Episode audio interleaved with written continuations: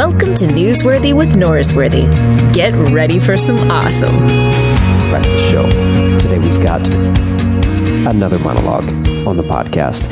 And uh, no, my voice has not changed. Um, this is the this is just a special Luke has a cold voice. Um, yeah, I was gone uh, this past week in uh, New York City with three of my good friends: Josh Ross, Josh Graves, and Chris Seidman.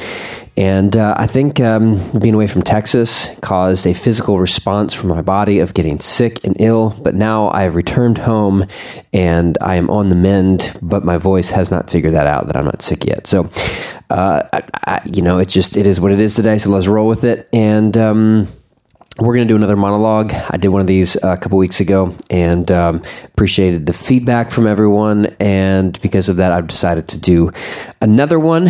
And so, what this is, is a project I'm working on that uh, it'll, it'll, hopefully become something some point down the road.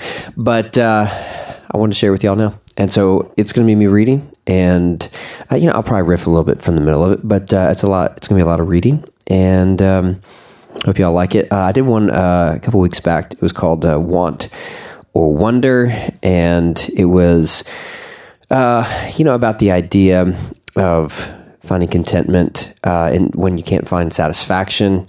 And in this world, you're not going to get satisfaction, but what you can find is contentment. And so this is kind of picking off that theme uh, and building on it, kind of like this is 2.0, or dare I say, like the next chapter, that same idea. And uh, so, if you didn't listen to the first one, I think you'll be fine with this one. You can jump in, but if not, I would encourage you to listen to that that one first. Uh, so, it'll make some of the stuff uh, tie in a little bit better together. And uh, before I jump into that, though, we've got uh, some good podcasts coming up. We've got uh, I'm going to do a podcast on a new book by Henri Nouwen. Obviously, Henri Nouwen passed away a few years ago, but um, there's a new book that's published. It was actually a lecture that he did in 1985 while he was at Harvard Divinity School. And uh, so the publicist sent me the book. They had a person who put it together, and I thought, uh, I'd like to talk about the book, but let me do it with some people who I know a little bit better. And so I'm going to have a couple friends talking about this new Henri Nouwen book that'll probably be out next. And then we've got N.T. Wright, and then we've got uh, John Mark Comer talking about um, uh, what is the name of the book? Um, Radically Eliminating Hurry. I believe that's the title of it, something like that. So those we've got coming up, and um, look forward to those. But without further ado, here we go.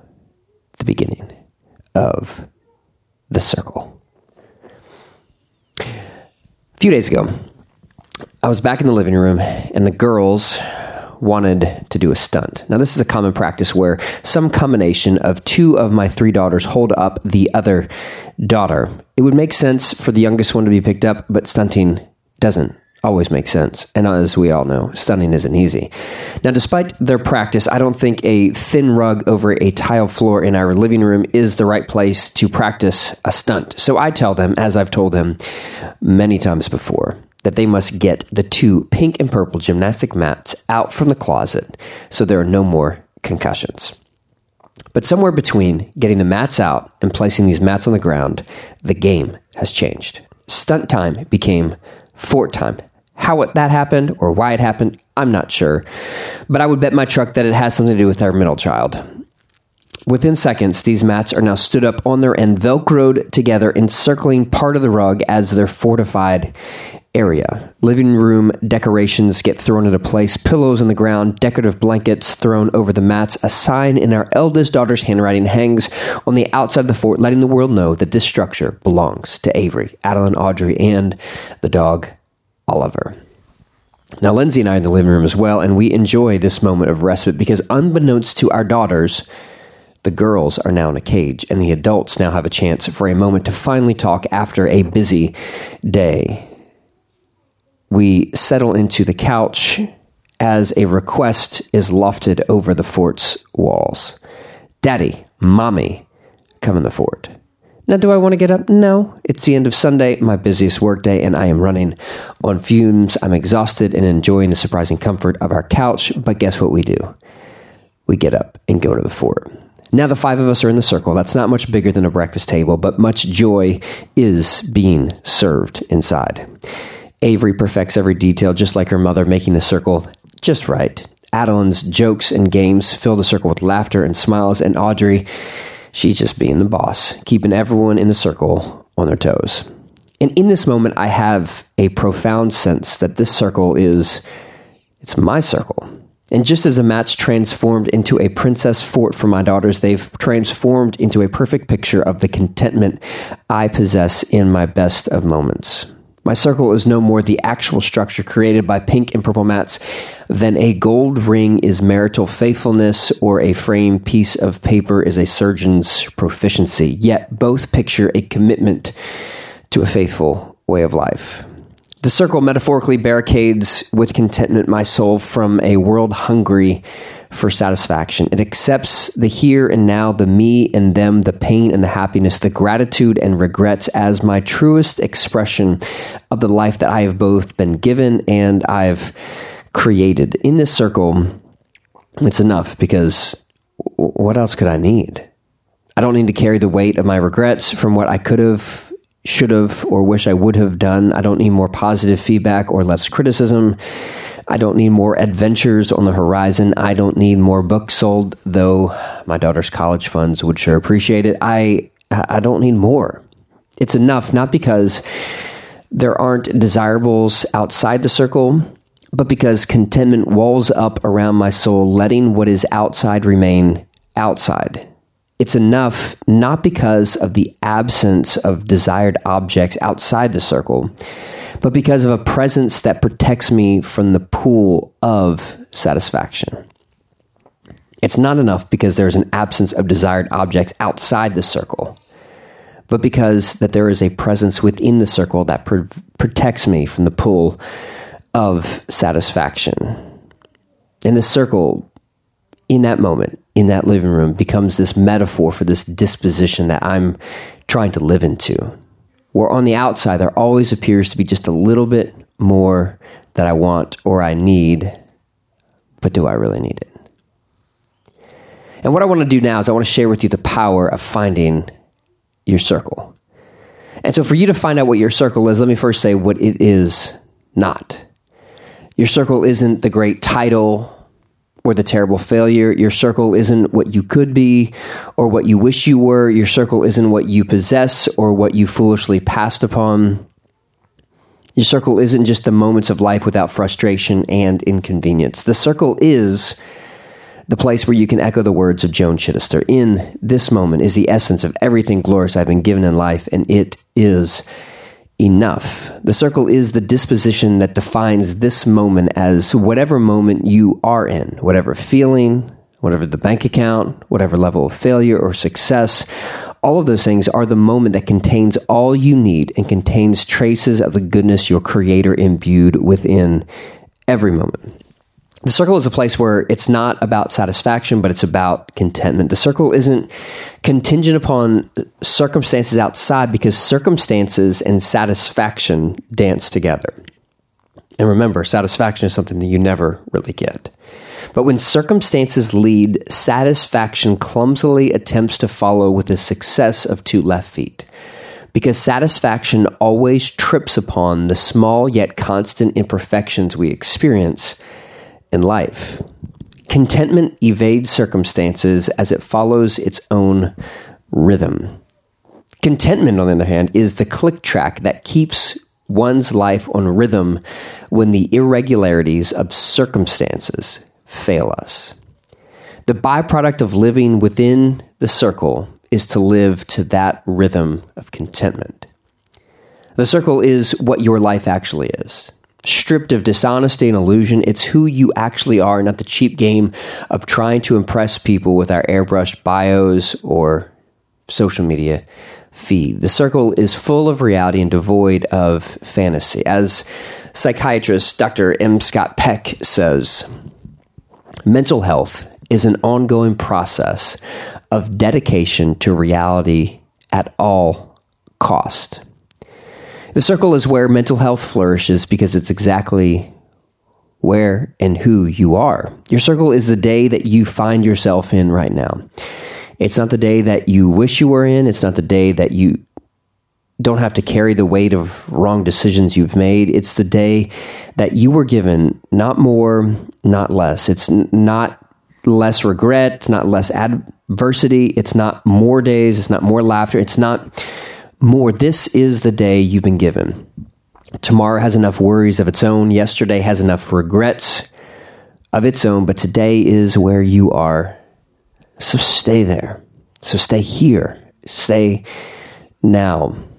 As Henri Nouwen says, we have to learn to live fully in the present because God is always the God of now, of here. The day in which we live is the day of the Lord. If anything is happening that is spiritually valid, it is happening here and now at this moment. As you sit here, as you pray, it is always here. And that's the circle. It's right it's right here. And what walls you off from jumping to the next place and the next time and different reality in a different moment is contentment. Contentment is the wall. It's it's the proverbial mats that encircle your reality and you say it's it's this right now. And that's all I need. But I know the question that comes up is but what about that thing that's missing? But what about that that one area that's not fulfilled? And I know most of us can name it. And that unfulfilled longing, whether that be romantic, professional, personal, it's it's that hole in your life. And whatever it may be, I know you've thought you could be content with your circle if and only when that part of your life experiences resolution.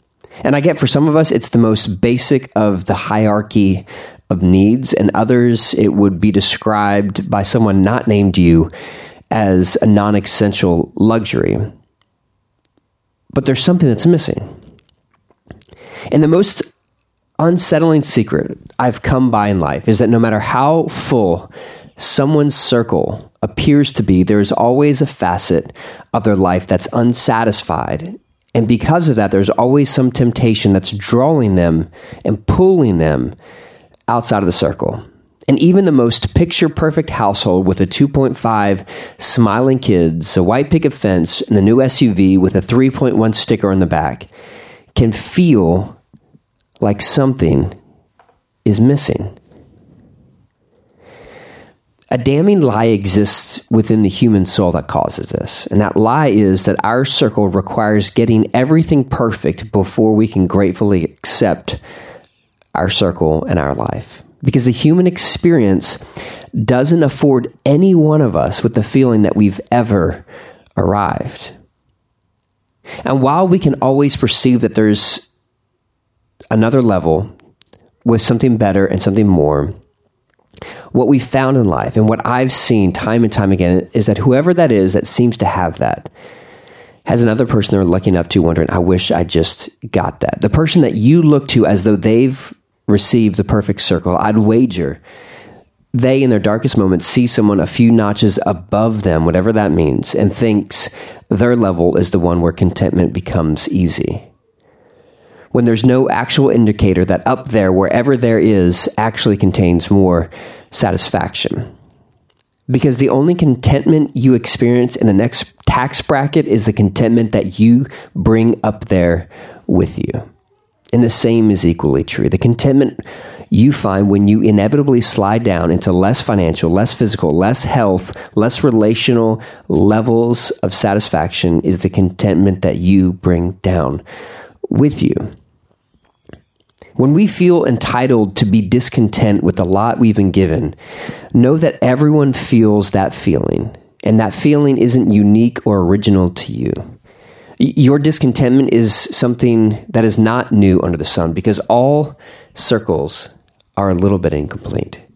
And this isn't to diminish the difficulty some have to experience contentment, because each of us have our own circles. For some, the circle is quite bare and sparse, and for others, the circle is overflowing with excess.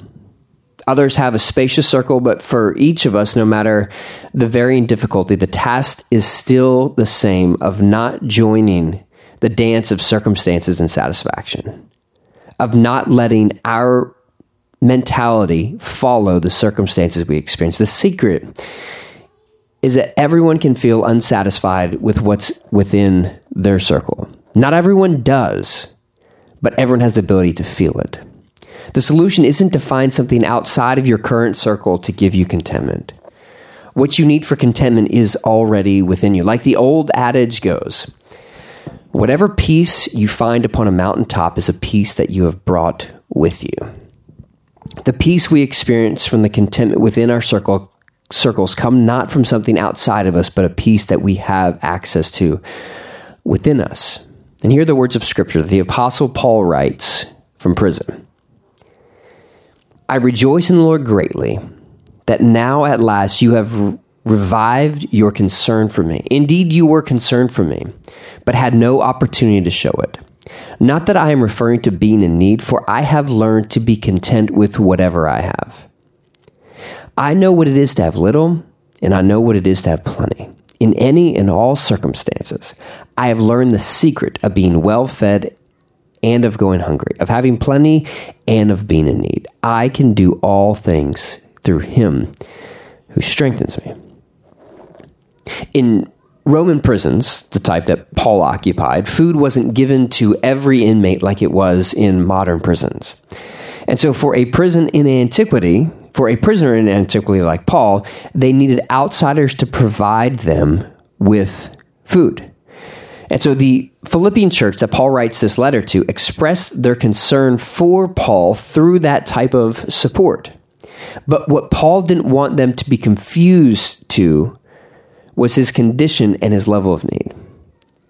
Paul knew the secret isn't in acquiring everything you want. It's not that God gives everyone supernatural powers to always acquire and achieve what one wants. The secret is that you don't believe the lie that what's on the outside will somehow satisfy you. Paul experiences contentment despite having an unsatisfying amount of food and resources because circumstances, whether good or bad, cannot create satisfaction. What can create contentment, on the other hand, is giving up the game of satisfaction by receiving the trust that what God has given you is enough. So, to expect your circle to ever be perfect is the futile game of satisfaction, a game that will always leave you disappointed and wanting more. But to accept your incomplete circle is the work of contentment. Now, I'm going to be honest, I don't pretend to always be within the circle in lesser moments when I begin drifting and wandering and wondering, excuse me, how much greener the grass on the other side of the fence is, I, have created this this practice where I I touch my index finger to my thumb, creating a, a little picture of a circle. And that simple act sobers me back to sufficiency, to the sufficiency of my reality. And that same circular shape fights off the damning draw of satisfaction because it reminds me that what I need, it's not out there, but it's within me. And it's here and now. It's not on another day, but this day, because this is the day that the Lord has made. And this is the day that God has entrusted me to steward well. Uh, the psalmist writes in Psalm 118 This is the day that the Lord has made, so I will rejoice you weren't promised a perfect circle and you weren't promised another day to hope that your circle will be fulfilled then. But what you were given is today. And this day doesn't have to satisfy me, but it's still enough. This day doesn't have to give me the family life that I pictured, the job I've dreamed about, or the reality or the opportunities that I crave, but it's enough. This doesn't still this doesn't still excuse me, this day still has the struggles and it might still have the regrets, but it is the day that the Lord has made. And again, we can turn to the wisdom of Henri Nouwen on this subject. Nouwen writes this This is the beauty of the spiritual life. You can be where you are. You don't have to be anywhere else. You can be fully present to the moment and trust that even in the midst of your pain, in the midst of your struggle, something of God is at work in you and wants to reveal itself to you.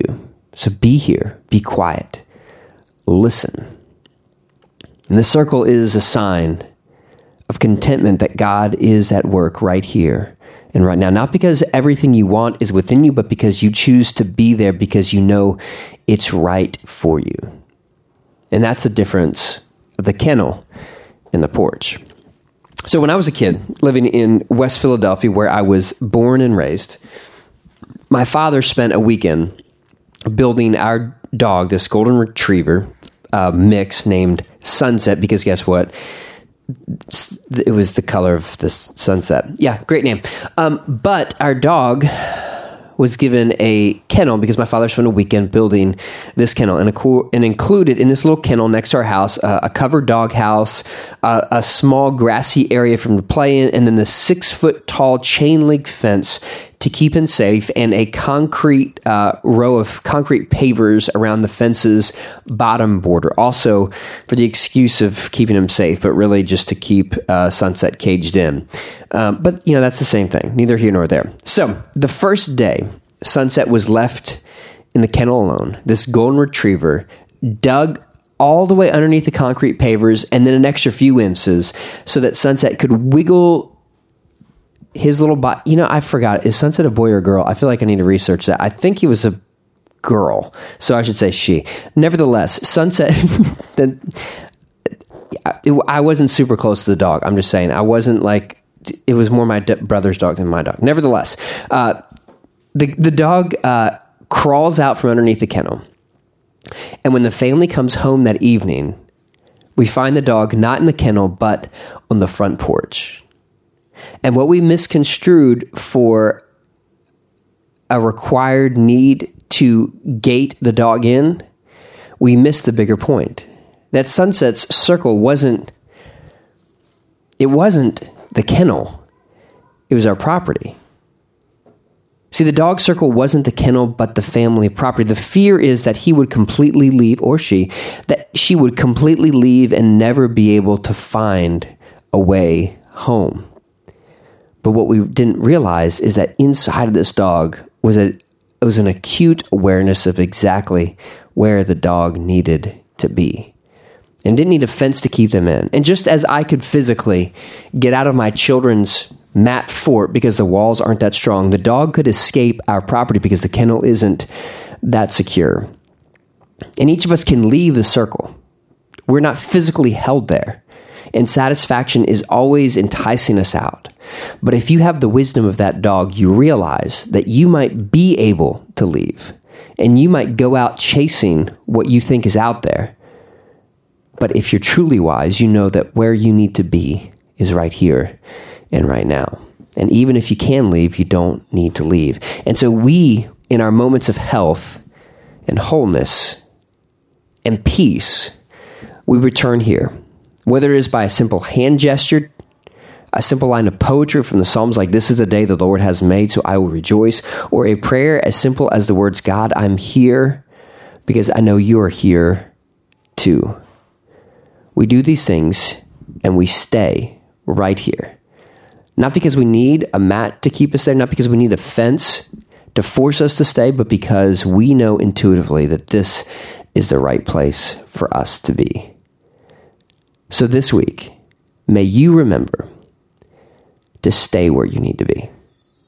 To not live in fantasy, to not run from reality, but to embody everything in the moment that you are in because this reason. Because this is the day that the Lord has made. And so you will rejoice. And there is no better act of rejoicing than by making your life a living sacrifice of honoring everything God has given you by living into every bit of your reality. And so may you do that this week because you know the secret of contentment, that you can do all things and embody every aspect of the human experience which God has given to you and put in your day because you know it's enough and that God is enough with you. Well, brothers and sisters, May you live into these words this week. Thanks for listening. See you later. Thanks for Goodbye. checking out Newsworthy with Norsworthy. Make sure to subscribe to the podcast on iTunes. You are now adjourned.